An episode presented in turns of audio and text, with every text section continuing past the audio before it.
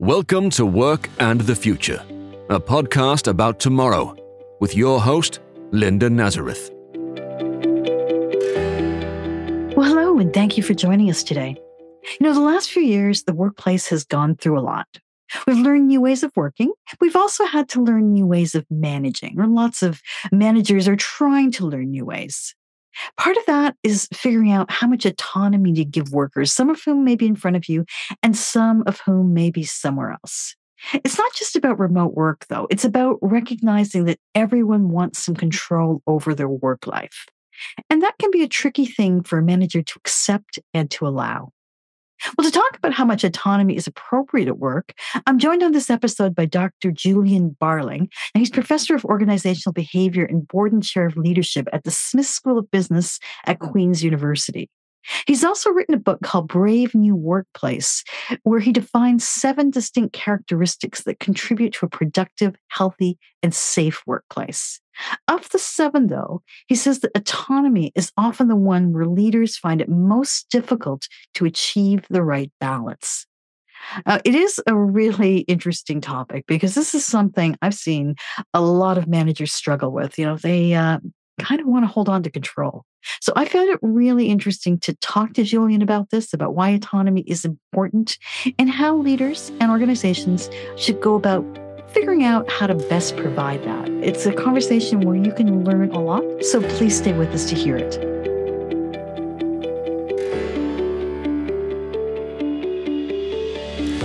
Well, how can leaders give workers autonomy at work?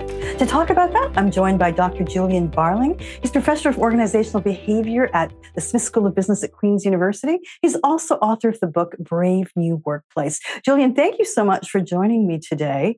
Uh, a really interesting topic.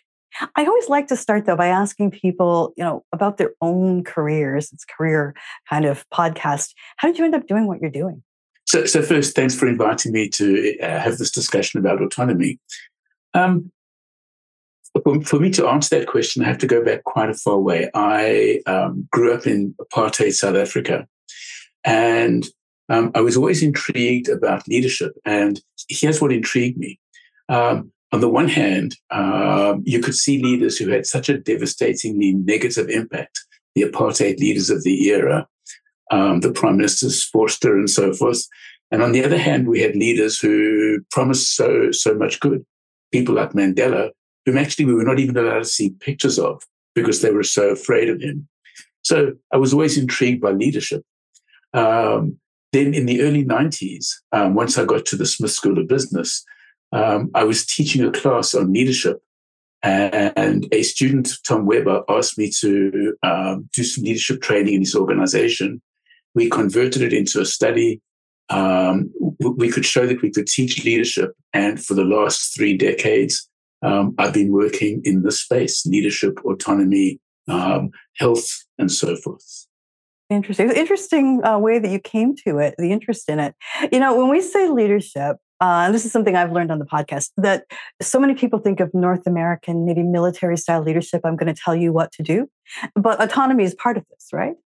How would you define autonomy as, as part of this leadership issue? So, it's, it's intriguing. Um, if you read the literature on autonomy, um, there are probably as many definitions as there are people who discuss it. So I think that um, if we look at all of this, I think that there are two central features that can guide us in understanding what it is and then guide leaders in what is required of them. Um, the first aspect, I think, is we're not talking about an all or none issue. We're not talking about sort of giving the shop away or retaining it all yourself. I think central to most definitions about successful, if you will, autonomy is we're talking about just granting additional control. So, however much people may have right now, it's about giving them a little bit more. And I think what's um, important as well is that you can actually give people too much autonomy. Um, if you give people too much autonomy, um, the, the, the additional responsibility can become overwhelming and backfire. So I think the two essential elements is are um, it's just granting a little bit more than people have now, and leaders need can, should feel reassured. Employees are not asking for total autonomy. Okay, let's let's talk about this because workers right now have a lot of things they don't like, right? Uh, work styles coming out of the pandemic we've got new issues about how people feel about organizations. What are the things that are important to them when we talk about autonomy? Um, so um, autonomy has always been important. It's not as if autonomy has sort of just become important because of the because of the pandemic. But what's happened is that a particular aspect of, of, of autonomy has um, really reared its head uh, during because of the the pandemic and and afterwards. Um, and, and it's what we might call locational autonomy um, or locational flexibility. Um, and what I mean by that is that what we have now are possibly two groups of people. We have more and more people who are working from home and wishing they could do more work from work, and more and more people who are working from work and wish they could do more work from home. And if you look at the common factor um, involved in both of those two phenomena, it's we have more people feeling that they've lost a little bit of control um, over something that's now more important, and that is where they work. I think it's really important. I think this is a major issue facing organizations. Uh, the successful organizations of the future, I think, are going to be the ones that navigate this in a nuanced way navigating it in a nuanced way is difficult, right? It's a big ask of organizations. Because I think to an extent, they don't even understand what the problem is. Um, what's the cost to them when they don't do this? Um, I think the cost to them when they don't do this is um, that they're alienating um, large groups of people. Um, what they're primarily doing is, is, is typically making a mistake on one side. It's not as if um, people are being granted too much flexibility.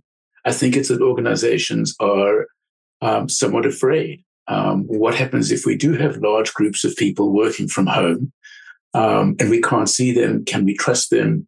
And the costs start to be we we as organizations tend to say, okay, we'll allow this, um, but we need to do things such as electronically monitor employees. Um, we know from good research that electronic monitoring has uh, just no benefits. It has no positive effects. If anything, it has negative effects. And what we're seeing are more attempts to introduce um, more electronic mo- monitoring, more subtle electronic monitoring. So the, the problem moving forward is we may resort to um, not just ineffective but counterproductive technologies um, be- because we feel we cannot trust what we cannot see. Okay, so do you have any examples of this? I mean, when you say electronic monitoring, I mean, I'm still kind of shocked that companies do that. It doesn't seem like something you do with adults. Um, but what are good examples of where you give people autonomy, but you still have control? Um, so, uh, you know, the, the, the, first way I think, and uh, um, it seems really simple, but it seems hard for, for leaders to do, and the reason it seems hard is because people don't like giving away control. People don't like fe- fe- feeling that they're losing control that they once had. Um, I think the, the, the first step is to engage in a discussion with your people and ask them um, what is it they want. Um, after all, it's not it's giving um, control in areas in which people didn't want more control um, it, it's just going to be a waste of resources, energy, and so forth. So I think we need to be closely attuned. After all, what we want to do is to to um, maximize the notion of what are the smallest things we can do for employees that are going to have the greatest impacts. And I think the first thing is we need to listen more. Um, employees are willing to tell us if we're willing to ask.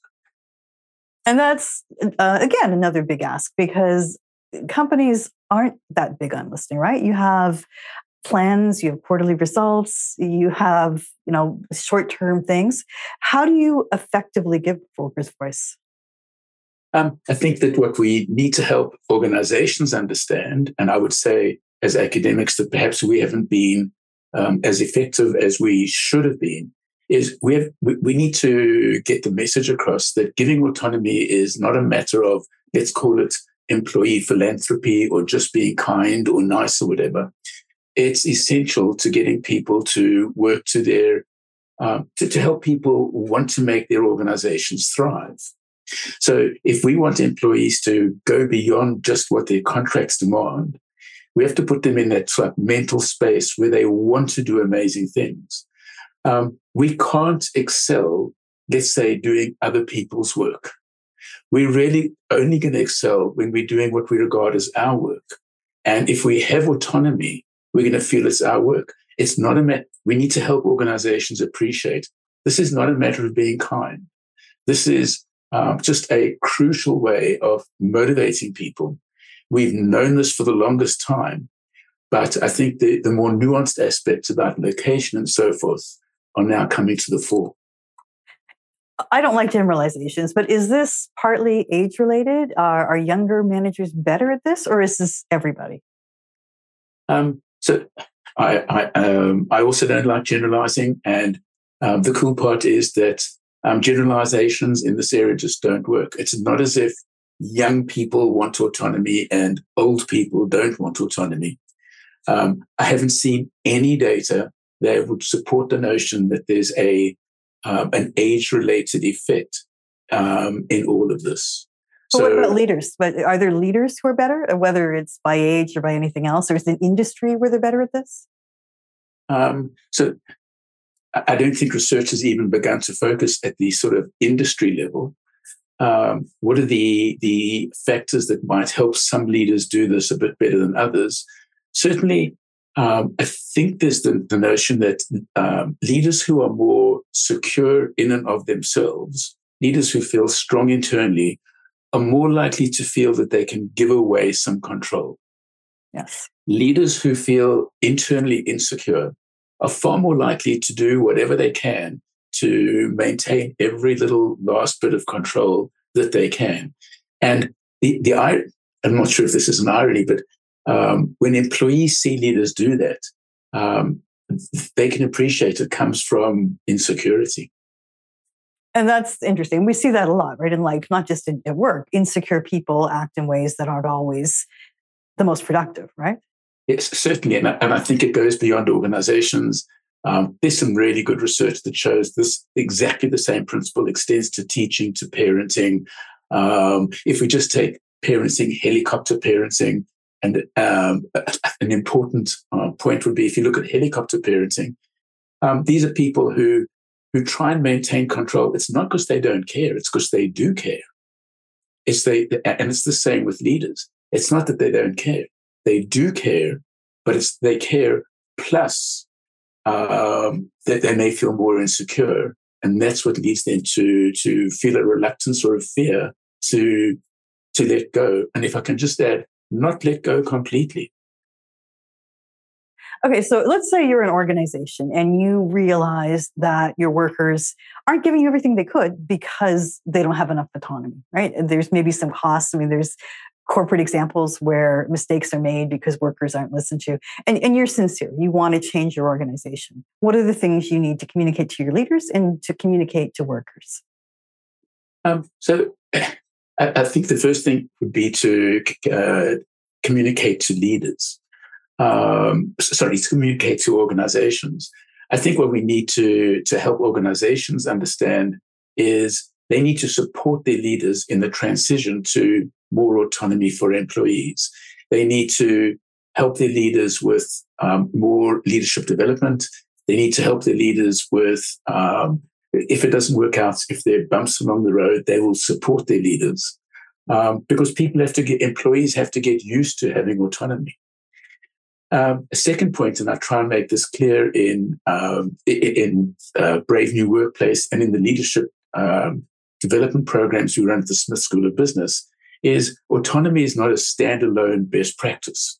Um, about the worst thing you could do as an organization is grant people autonomy without the training upfront to be able to use the autonomy. In fact, in some areas, that may be the most dangerous thing you ever do as an organization. So organizations need to, to make this part of a grander scheme rather than just a single best practice. So you think that you, we need more formal leadership training to help people? Or um, yes, I do. I think we need to help leaders change their minds as to um, what is the best um, of leadership. And I think that leaders overthink uh, what is the best of leadership, thinking that getting extraordinary results, particularly in really difficult times as we've had in the last several years, um, surely we need to do extraordinary things in order to get these wonderful outcomes. And I think that what I've learned um, since doing all this research at the Smith School and so forth is that the opposite is true. Actually, it's the smallest things we can do for people um, that'll have these wonderful outcomes. It gets to the question of why does granting autonomy um, have all of these effects on productivity, on health, on safety, and so forth? It's because when we grant people autonomy, we're signaling to them that we trust their competence and we trust their integrity. And when people feel that they're trusted, um, they're willing to go out and try and do wonderful things and so forth. Think about the opposite. When we, the opposite of autonomy, the extreme opposite of autonomy would probably be micromanagement. Mm-hmm. There's a lot of that. There's a lot of that. In, in fact, if I can tell a small, a quick small story, um, we do lots of leadership development um, initiatives through our um, executive program at the school. Um, when I do these, and we do, again, I've done this with probably thousands of people over the last 30 years. A question I invariably ask is tell me about the worst leaders you've ever had. And literally every single time, people just cannot stop themselves. They just blurt out over control or micromanagement. Um, they blurt that out before anything else. So it really has a very negative effect on them. And then you get into what is the, why is it so bad? It's because people feel they're not trusted. Um, importantly, um, when they feel they're not trusted, um, what, what, we don't appreciate as organizations is employees are going to try and get back at the organization. And by that, I mean at their leaders. And often they do it in an invisible way. We can't immediately see what they're doing, but they, they don't just sit back and take it. So we really need to help leaders appreciate that just granting people little bits of autonomy that are important to them can have very meaningful, very meaningful effects moving forward. Interesting. You know, when you said worst leader, I kind of uh, flash back to some uh, when I worked with who was really not very good at her job. And you're completely right. Some it was somebody well over her head who knew she didn't have the respect of the people around her. And I uh, I can see the behaviors you're talking about really clearly there. Um, you know, we talked about this a lot more, but maybe we should end it there because it's kind of a hopeful note. We're changing so much about the future of work. Maybe we'll change this as well. Julian, thank you so much for joining me. Thank you for having me on your program. Dr. Julian Barling is professor of organizational behavior at the Smith School of Business at Queen's University. He's also the author of the book Brave New Workplace. Well, that's it for today. If you'd like to know more about Julian and his work, please take a look at our show notes. You'll find some links there. If you want to connect with me, I'm on Twitter at, at RelentlessEco. Now, if you did like this conversation about the future of work, please take a moment and leave a rating or review wherever you get your podcasts. It will really help people to find us. It will help us to keep these discussions going. Thank you so much for listening, and thanks as always to Stokely Audio for audio production. To learn more about work and the future and to see show notes, go to the workandthefuturepodcast.com. You can also contact us at comments at theworkandthefuturepodcast.com. The Work and the Future podcast with Linda Nazareth is a relentless economics production.